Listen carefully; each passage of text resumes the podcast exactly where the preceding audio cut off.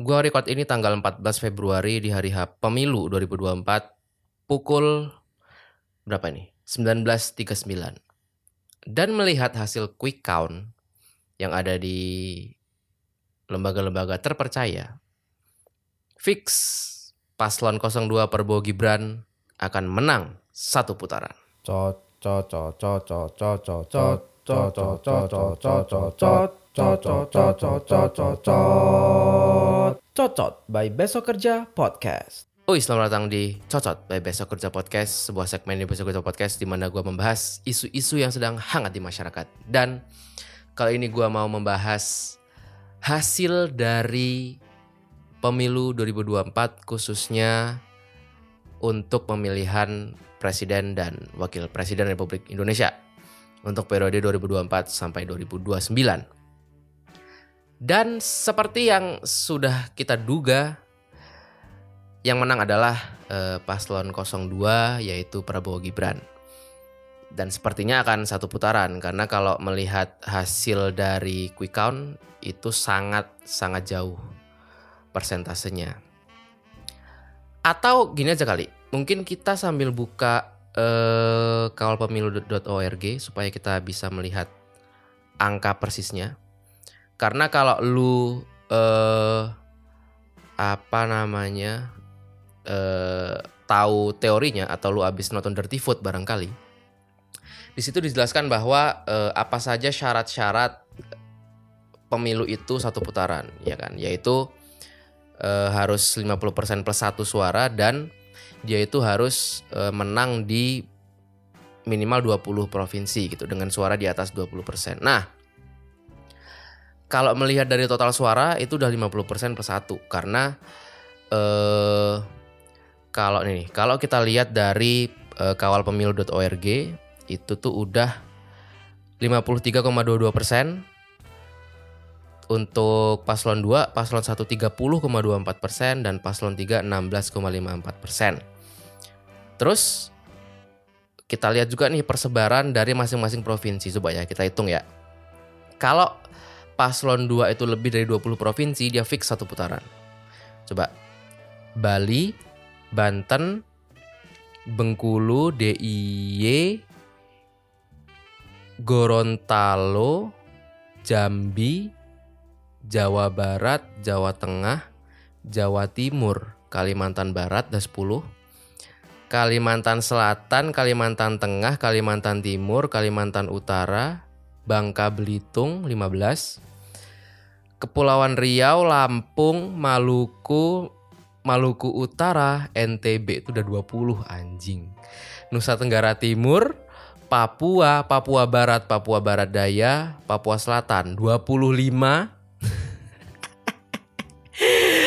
Papua Tengah, Sulawesi Barat, Sulawesi Selatan, Sulawesi Tengah, Sulawesi Tenggara 30, Sulawesi Utara Sumatera Selatan, Sumatera Utara, dan luar negeri. Luar negeri nggak dihitung ya. Jadi total 33 provinsi Prabowo menang dan total suara 53,22 persen. Gokil. Gokil. Jadi per jam setengah 8 malam sepertinya sudah bisa kita konfirmasi bahwa fix sepertinya Prabowo Gibran akan menang satu putaran. Dan menurut gua ini adalah uh, salah satu contoh betapa suksesnya suatu project planning gitu. Kalau project planning itu kan lu ngomongin kayak uh, betapa matangnya suatu perencanaan proyek gitu. Kalau lu misalnya di pekerjaan lu menyelenggarakan suatu project gitu, lu akan ngomongin kayak lu akan ngomongin timeline, berapa lama waktunya, lu akan ngomongin resource, berapa banyak budget yang harus dikeluarkan, berapa banyak orang yang dibutuhkan untuk mengerjakan ini. Nah, proyek proyek pemenangan Prabowo Gibran itu tuh adalah suatu simbol betapa sempurnanya suatu perencanaan proyek gitu. Gimana mereka mengatur timeline, kapan harus uh, nyalonin Gibran jadi wali kota, kapan harus nyalonin uh, ketua MK, kapan harus ngajuin surat ke MK, kapan harus sidangnya, kapan harus bansos. Itu tuh udah udah diatur sedemikian rupa dalam dalam timeline. Dan masing-masing PIC di project itu itu mengerjakan tugasnya dengan sangat-sangat baik. Sehingga lancar, mulus dan sukses goal project yang mereka eh, rencanakan dari awal yaitu Prabowo Gibran memenangkan pemilu 2024 dalam satu putaran. Gokil. Gua sendiri gua selama pemilu ya, gua tuh cuman bikin episode 2. Pertama Battle of Presidency, eh, mungkin lu ingat di mana gua membahas di situ eh, ketika keenam orang ini diumumkan gitu ya, fix dari ketiga paslon, gua membahas eh, ketidaksukaan gua terhadap mereka berenam.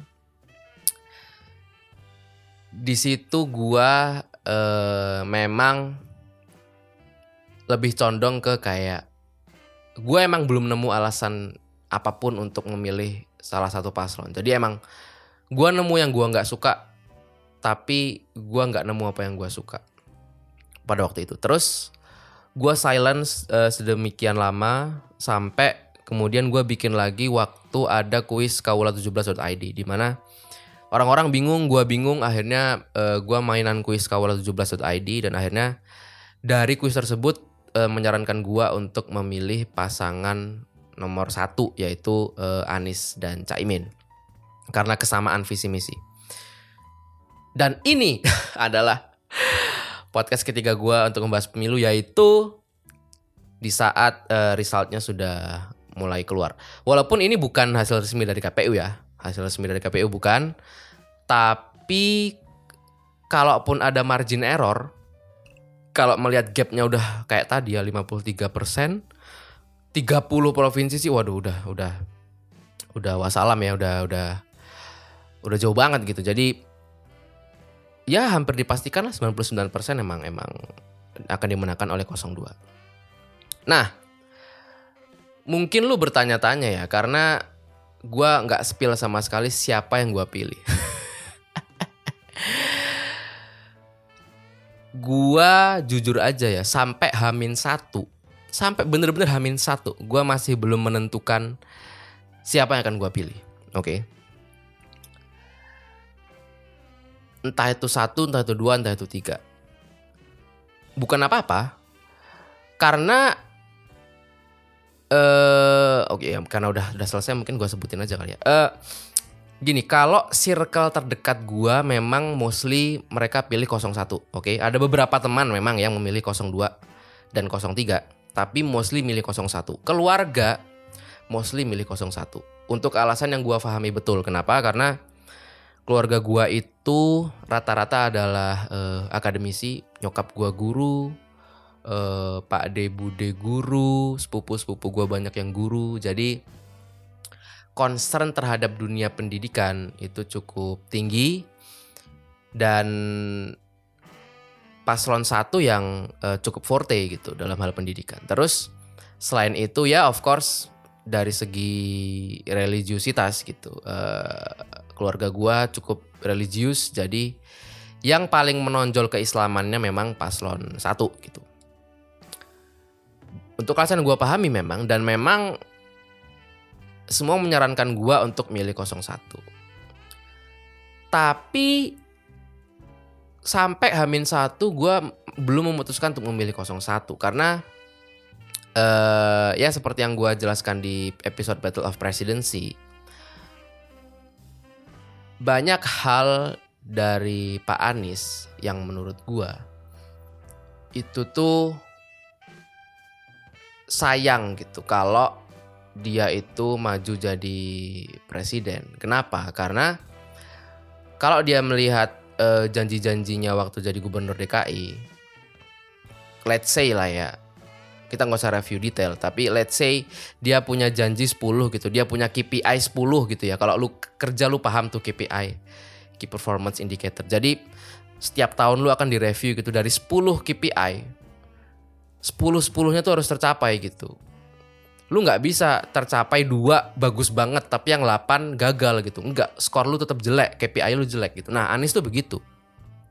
memang ada proyek-proyek yang eh, atau KPI-KPI dia, janji-janji dia yang terlaksana dengan sangat-sangat bagus. Jaklingko misalnya, eh, bagaimana dia eh, merancang transportasi umum Jakarta yang sangat-sangat baik dan kita semua eh, menikmati itu sekarang. Terus juga eh, ngomongin tentang eh, beberapa infrastruktur yang dibangun dan tidak sekedar membangun ya. Karena apa? Karena berbeda dengan eh, pembangunan besar-besaran era Jokowi, Anies itu berhasil menerjang eh, beberapa rintangan kayak misalnya dalam pembangunan JIS bagaimana dia akhirnya berdamai dengan penduduk kampung di situ, akhirnya dibuatkan gedung baru segala macam. Terus juga eh, revitalisasi tim misalnya dan segala macam. Tapi kan janji dia nggak cuman itu, iya itu terlaksana dengan sangat oke benar. Tapi kan yang lain masih banyak gitu. Dan itu baru ngomongin Jakarta nih. Gimana kalau ngomongin Indonesia gitu. Jadi menurut gua kayaknya belum deh gitu. Terus eh ya makanya gua sampai Hamin satu belum memutuskan untuk memilih Anies. Nah kalau 03 gua memang eh ada kecenderungan untuk memilih 03. Kenapa? Karena menurut gua 03 itu adalah paslon yang paling ideal. Eh Ganjar adalah salah satu contoh paling ideal menurut gua dalam meniti karir politik. Cuman dia dari enam orang nih, cuman dia yang menurut gua bener-bener meniti karir politik dari bawah. Eh dia bukan anak eh, dengan privilege, dia berasal dari keluarga yang seadanya. Dia mulai karir politik di PDI jadi kader dari bawah. Terus dia eh, apa namanya mengembangkan karirnya naik naik naik pelan pelan naik naik naik naik ke atas sampai akhirnya dia bisa masuk ke DPR RI. Dia berhasil jadi gubernur eh, Jawa Tengah. Sehingga kemampuan dia itu tuh sangat-sangat matang sebagai seorang eh, seorang politikus gitu.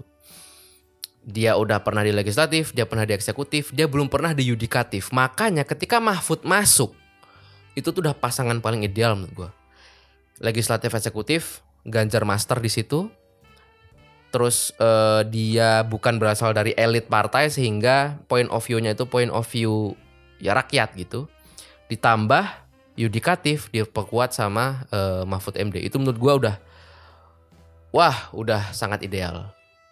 Cuman memang gua masih belum menemukan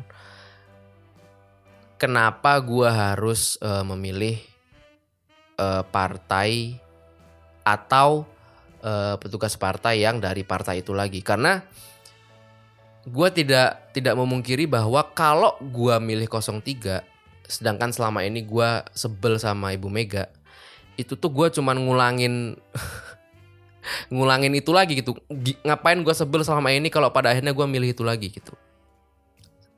Sehingga gua bener-bener eh, Hamin satu itu belum belum memutuskan untuk milih siapa. Nah tapi pada akhirnya gua milih 01 bukan karena gua suka Anis bukan karena gua salah empat jari. Gu- gu- gini 02 itu gua emang eh, tidak berniat milih dari awal gitu. Gua milih 01 bukan karena gua salah empat jari bukan. Bukan karena gua suka Anis bukan. Tapi karena menurut gua tanpa suara gua pun 02 itu pasti menang gitu. Jadi ngapain ngapain gua nambah nambahin suara yang udah jelas menang gitu. Mending gua kasih suara gua nih ke yang lebih membutuhkan gitu. Dan dalam hal ini menurut gua 01 lebih membutuhkan gitu. Jadi itu alasannya kenapa gua milih 01 dan terbukti ya dan iya dan dan benar-benar terbukti bahwa ya 02 menang jauh. Sejujurnya memang gua itu banyak keraguan dengan eh, hasil-hasil survei selama ini gitu. Karena kita nggak bisa bedain mana survei yang kredibel mana survei yang bayaran. Tapi di menit-menit akhir itu eh apa namanya muncul survei-survei yang eh, kredibel kayak dari Kompas dari eh, survei-survei lain dan ternyata datanya sama gitu datanya sama eh, Prabowo Gibran di atas 50% Anies di angka 20 sekian persen dan eh, Ganjar Mahfud di angka belasan persen gitu. Semuanya sama. Jadi memang data menunjukkan seperti itu. Dan di situ gue bertanya-tanya,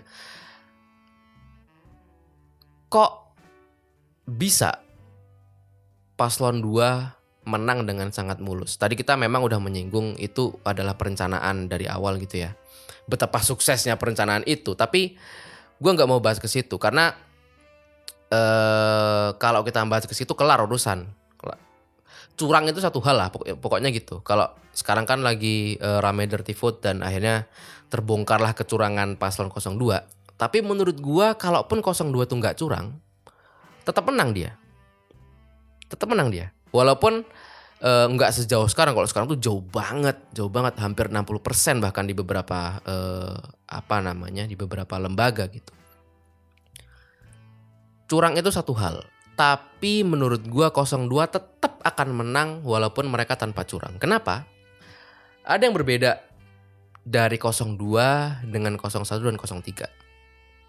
02 paham betul market mereka itu butuh apa dan mereka kasih solusi dari apa yang market mereka butuhkan.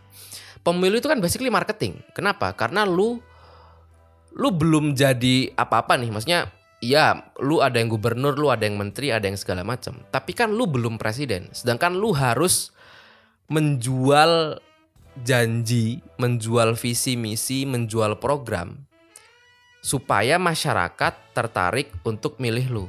Itu tuh nggak ada bedanya dengan lu bikin produk, lu promosikan produk itu ke masyarakat supaya masyarakat mau beli produk lu itu nggak ada bedanya. Jadi basically kampanye itu adalah marketing, oke? Okay? 02 tahu betul market mereka itu butuh apa. Oke. Okay? Mereka paham betul market pada umumnya itu adalah rakyat-rakyat yang miskin yang makan aja susah, apalagi zaman sekarang. Nyari kerja susah, pemasukan orang berkurang, judi online, pinjol segala macem banyak orang-orang yang hidup mereka di hari itu bergantung kepada penghasilan mereka di hari itu. Jadi kalau mereka dapat duit di hari itu ya mereka makan, kalau nggak dapat duit ya nggak makan. Itu rata-rata market pemilih di Indonesia gitu. Dan 02 paham betul itu. Makanya mereka bikin program apa? Makan gratis. Karena mereka paham betul rakyat itu butuh makan, makan rakyat tuh nggak butuh uh, eh, MK yang mengikuti etik mereka nggak butuh inklusivitas mereka nggak butuh uh, apa namanya diskusi ilmiah desak anis mereka nggak butuh apa namanya eh, isu-isu kayak apa namanya kayak legalisasi ganja SKB 2 menteri inklusivitas catcalling segala macam mereka nggak butuh itu mereka butuh makan Makanya Prabowo Gibran menggembor-gemborkan makan gratis karena itu yang rakyat butuhkan. Oke. Jadi bukan produk first, people later, tapi people first, product later. Jadi mereka lihat dulu people perlunya apa nih, ya udah produknya kita sesuaiin aja. Itu. Kalau 01 lu lihat, apa yang mereka jual? Isu-isu yang menurut gua hanya orang-orang pendidikan aja yang ngerti. Hanya orang-orang menengah ke atas aja yang ngerti. Oke, mereka bahas uh, uh, uh, LFP, mereka bahas uh, apa namanya? Uh, bagaimana kesetaraan gender. Mereka membahas uh, apa namanya? Apa tuh uh, Anis itu bawanya isu-isu yang pokoknya kalau kalau lu sering nonton desak Anis itu tuh waduh bayangin orang ya entah itu ojol, entah itu pedagang, entah itu pemulung, entah itu orang-orang yang susah hidupnya. Mereka tuh dijejeli isu-isu yang anjing gue makan aja susah nih ngapain gue mikirin orang-orang cacat? Gitu. Ngerti gak maksud gue? Nah, jadi bisa gue simpulkan bahwa orang-orang 01, orang-orang yang datang ke Desak Anis, orang-orang yang datang ke loker apa tuh? Locker apa tuh? Yang 01 tuh yang ngobrol tapi sama co-captain itu adalah orang-orang yang merasa keren di kepala sendiri gitu. Orang-orang yang kalau mereka buka Twitter, ya mereka itu gerombol sendiri aja. Mereka tuh nggak tahu di luar sana tuh orang-orang yang nggak main Twitter semuanya milih 02 gitu. Dan menurut gua anjir. Ya itu tuh kayak lu bikin produk yang sophisticated tapi market nggak butuh. Ya, kebayang nggak maksud gua? Lu gini deh, ada Xiaomi ada iPhone nih gitu ya. Ini ini ini ini gampang banget nih. Ada Xiaomi ada iPhone, oke? Okay? Yang orang butuhkan tuh sebatas gue yang penting bisa teleponan, bisa WA, uh, bisa SMS gitu. Dia nggak butuh yang bahannya titanium yang eh, apa namanya yang image processingnya begini begono. Mereka nggak butuh itu gitu. Mereka butuh yang penting bisa bisa WA bisa telepon bisa ada kameranya bisa SMS akhirnya Xiaomi lebih laku gitu. Marketnya jauh lebih lebar ketimbang iPhone. Itu aja sebetulnya. Sangat sangat basic sangat sangat basic 02 itu paham marketnya butuh apa? Mereka butuh makan. Mereka nggak butuh isu-isu akademis yang tinggi. Makanya mungkin lo akan bertanya-tanya juga kayak loh kok bisa 02 menang? Padahal udah melanggar etik sedemikian rupa. Guru-guru besar turun dari 139 universitas kalau nggak salah. Kok bisa mereka menang? Ya ya lu ngomongin guru-guru besar gue tanya ada berapa persen sih yang kuliah gitu. Pemilih yang kuliah itu berapa persen? Nggak peduli mereka tuh cuma butuh makan. Makanya makan gratis yang paling dilirik gitu. Ya memang memang betul gitu. Ketika demokrasi dijalankan di sebuah negara berkembang maka negara itu akan susah maju. Kenapa? Karena pemimpinnya itu adalah karena one man one vote gitu ya. Sedangkan negara lu masih pendidikannya kurang, ekonominya kurang, pemahamannya kurang segala macam. Jadi kan ability orang untuk memilih calon pemimpin itu kan menyesuaikan dengan kapabilitas mereka sendiri-sendiri. Kalau akademis mereka segitu ya mentok, kalau pemahaman pemahaman mereka segitu ya mentok kalau ekonomi mereka segitu ya mentok gitu. Jadi pemimpin yang terpilih adalah pemimpin yang merepresentasikan rata dari masyarakat di negara itu. Jadi kalau ada negara yang belum maju dikasih demokrasi akan susah majunya ya karena akan akan stuck di situ. Orang pemimpinnya adalah rata dari masyarakat yang ada di situ. Paham nggak maksud gua? Paham ya? Jadi anjing gue mau ngomong khilafat maksud maksud gue bukan khilafah tapi kayaknya mendingan ya kalau lu mau maju ya orang-orang yang terpilih aja nih yang akhirnya memutuskan udahlah negaranya diginiin aja gitu. Jadi orang-orang tuh dipaksa maju gitu. Bukan dengan cara kayak sekarang. Kalau kayak sekarang kan ya udah gitu rakyat butuh makan ya yang menang ya yang ngasih makan gitu persetan korupsi, persetan eh, kemajuan teknologi, persetan kesetaraan gender, persetan legalisasi ganja, persetan inklusivitas, persetan itu semua, transportasi umum, tai itu semua. Orang makan aja susah. Itulah hebatnya 02 menurut gue. Dan ya gue tidak bisa mengucapkan apa pun selain selamat selamat ke Prabowo Gibran gitu. Karena wah eh gua sih buka buka Twitter tuh banyak banget yang marah ya. Banyak banyak marah karena kalau kalau Twitter itu gelombangnya 01 Instagram itu eh 03 gua 03 tuh nggak terlalu menonjol di mana pun sih tapi Twitter itu 01 TikTok itu 02. Nah, Instagram itu ra- cukup rata menurut gua. Nah, masalahnya tuh orang-orang yang dukung 01 itu tuh kayak apa ya? Mereka tuh menaruh harap gini loh. Sebetulnya tuh yang mengecewakan 01 itu bukan hasil pemilunya. Yang mengecewakan itu adalah ekspektasi lu ketinggian. Ketinggian. Gue tuh dari awal aja udah aduh ini mah 02 pasti menang, pasti menang. Ini kalau pemilu nih judi, gue akan taruh seluruh life saving gue ke 02 karena gue tahu 02 pasti menang gitu. Jadi kalau 01 kan kayak ya kita berdoa, kita serahkan semua ini kepada Allah. Keajaiban itu akan datang, tidak ada yang tidak mungkin di dunia ini. Ah. Ternyata ada ya, ternyata tidak mungkin itu ada gitu kayak. Ya di pemilu 2024 ini kita belajar gitu bahwa eh apa namanya tidak ada yang tidak mungkin itu bohong gitu. Tidak mungkin itu ada. Jadi pelajarannya adalah kalau lu melihat sesuatu itu tidak mungkin ya udah mundur aja gitu. Nggak usah nggak usah diusahain nggak usah sok-sok gini. Karena sekeras apa pun lu berusaha sekenceng apa pun lu berdoa kalau nggak mungkin ya nggak mungkin. Gimana ngalahinnya?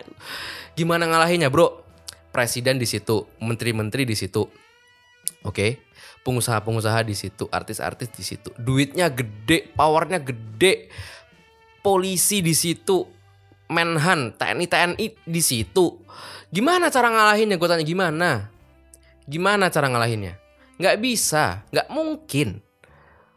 Makanya menurut gue orang-orang yang kecewa entah itu 01 entah itu 01 atau 03 yang kecewa menurut gue tuh lu kecewa itu bukan karena hasil pemilu lu kecewa karena lu ekspektasi ketinggian. Salah sendiri lu ekspektasi sesuatu yang nggak mungkin. Aduh.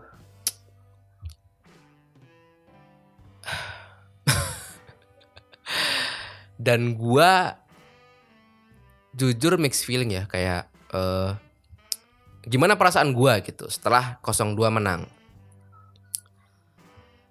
Gua sejujurnya gua mixed feeling. Kenapa?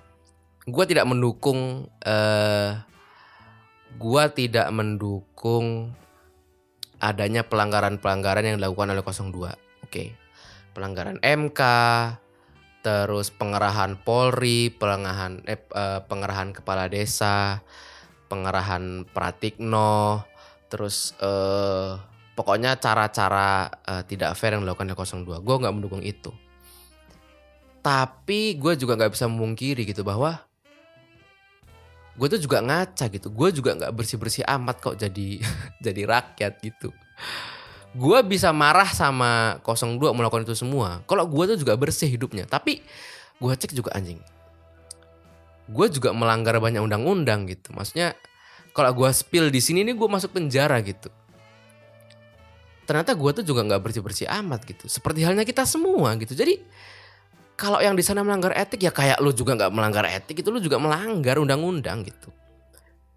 Coba berapa dari ini bukan gua ya, ini bukan gua contoh. Berapa dari lu yang naik motor nggak pakai helm? Berapa dari lu tuh yang kalau bikin SIM itu nembak bayar?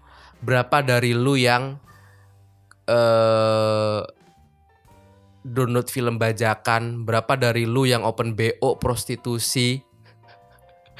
Berapa dari lu yang eh nyimeng? Berapa dari itu semua melanggar undang-undang tau nggak lo? Itu semua melanggar undang-undang. Jadi ya udahlah gitu. Maksudnya siapa sih yang nggak begitu gitu. Terus apa namanya kayak 01 nih gitu. Kaum-kaum intelektual, orang-orang pintar yang siap memikirkan solusi untuk bangsa kayak oke gitu. Tapi ya balik lagi, jangan-jangan orang-orang intelektual nih ngerombol sendiri aja gitu. Mereka tuh lu tahu nggak sih real problem masyarakat tuh apa? Masyarakat tuh butuh makan dan yang nangkap ini cuma 02 makanya 02 menang gitu. Kalau 03 gue dari awal emang agak nggak jelas sama brandingnya 03. Ini sebetulnya lu tuh mau apa? Mau keberlanjutan kah, perubahan kah atau apa gitu.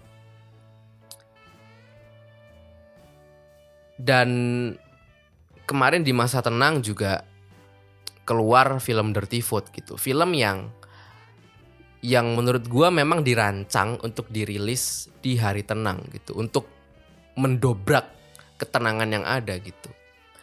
Tapi setelah melihat Dirty Food liris yang nonton 13 juta. Oke, yang nonton Dirty Food itu 13 juta. Rilis di hari tenang ditonton 13 juta lebih. Tapi nggak ngefek sekali. Nggak ada gunanya dalam elektoral gitu. Nggak ngefek sama sekali. Oke. Kalau Dirty Food ngefek itu 02 jeblok pasti. Tapi nyatanya nggak. Jadi Dirty Food segitu banyak yang nonton. Sebegitu akurat informasi di dalamnya itu tuh nggak ngefek, nggak ada gunanya sama elektoral 02. Itu buktinya masyarakat tuh nggak peduli. masyarakat tuh nggak peduli. Masyarakat yang milih 02 selama 02 tetap jualan makan gratis dan masyarakat butuh makan, mau dirty vote itu bilang 02 curang, mau bilang ngakalin MK, mau bilang eh, ketua KPU-nya nggak bersih, mau bilang apa pun, nggak peduli gitu. Nggak nggak ada gunanya nggak ada gunanya. Jadi gue jujur aja mix feeling. Gue nggak tahu apakah gue harus happy atau tidak gue happy karena pemilu ini kelar gitu. Gue happy karena pemilu ini kelar jadi uh, apa namanya ya sudah tidak ada keributan-keributan lagi di uh, lini masa Twitter dan Instagram dan TikTok dan keluarga. Udah nggak ada yang ribut-ribut lagi. Tapi gue sedih bahwa nanti ada muka Gibran di dinding gitu. Karena nih gue gua mabok aja ya. Gue mabok alkohol nih sakaunya muka gue tuh nggak sesakau mukanya Gibran tau gak lo? Mukanya kan kayak teler gitu kan. Lu bayangin ada muka itu di dinding gue sih ah ya Allah. Itu aja sih selebihnya sih ya bodo amat ya. Gue berharap uh, pekerjaan gue nggak terganggu itu aja sih. Gue berharap gue tetap bisa nyari duit gue berharap podcast gue tidak terganggu gue berharap nggak ada yang menjarain gue karena apa yang gue omongin. 02 nggak akan menjarain gue kan kalau gue ngomong kayak begini? Apa gimana nih? Kalau gue di penjara tiba-tiba gimana nih? Anjing. Karena di Twitter tuh orang-orang itu ngejokes sampai jumpa di penjara gitu. Karena 02 itu kan terkenal kayak ya siapa yang menentang dibungkam siapa yang menentang dipolisikan segala macem gitu jadi ketakutan orang-orang tuh adalah ketika 02 naik ya kebebasan ber berpendapat akan berkurang segala macem gitu anjing iya juga ya kalau gue di anjing lah. Anjir, ya juga ya. Baru kepikiran bangsat. Ya intinya uh, ya selamat Prabowo Gibran ya. Gua nggak tahu mau ngomong apa lagi. Selamat uh, rencana Anda sukses dari awal uh, bagaimana mega proyek ini dirancang berakhir dengan mulus, berakhir dengan sukses. So ya selamat menjalani proyek-proyek selama lima tahun ke depan lah ya. Selamat kepada orang-orang miskin yang lima tahun ke depan akan dapat makan gratis. Selamat kepada vendor-vendor catering yang lima tahun ke depan akan kebanjiran proyek. Selamat kepada menteri-menteri yang sudah pasti akan terpilih nanti di kabinet dan punya proyek-proyek yang angkanya fantastis. Selamat kepada artis-artis yang akan mendapat proyek yang banyak juga dan good luck buat lu yang yang tidak mendukung Prabowo Gibran dan sedih. Ya salah sendiri lu ekspektasi yang tidak mungkin gitu. Kalau nggak mungkin itu yang gak usah diekspektasiin gitu. Salah sendiri. Kecewa kan lu semua kecewa mampus lu semua. Oke itu aja kali ya buat episode kali ini. Uh, hope for the best for this country. Semoga negara ini nggak runtuh semoga negara ini nggak rusuh gitu aja sih gue berdoanya. Yang penting gue bisa nyari kerja yang penting gue tetap makan gue nggak terganggu hidupnya dah gitu aja selebihnya bodoh amat itu aja teman-teman buat episode kali ini Eh, terima kasih sudah mendengarkan. Apabila ada kritik dan saran, silakan kirim email ke besokkerjapodcast@gmail.com, besokkerjapodcast@gmail.com atau DM ke Instagram at Fatian Puja Kesuma, at F A T H I A N Puja Kesuma. Sampai jumpa di episode selanjutnya. Fatian Hafiz signing out. Bye bye.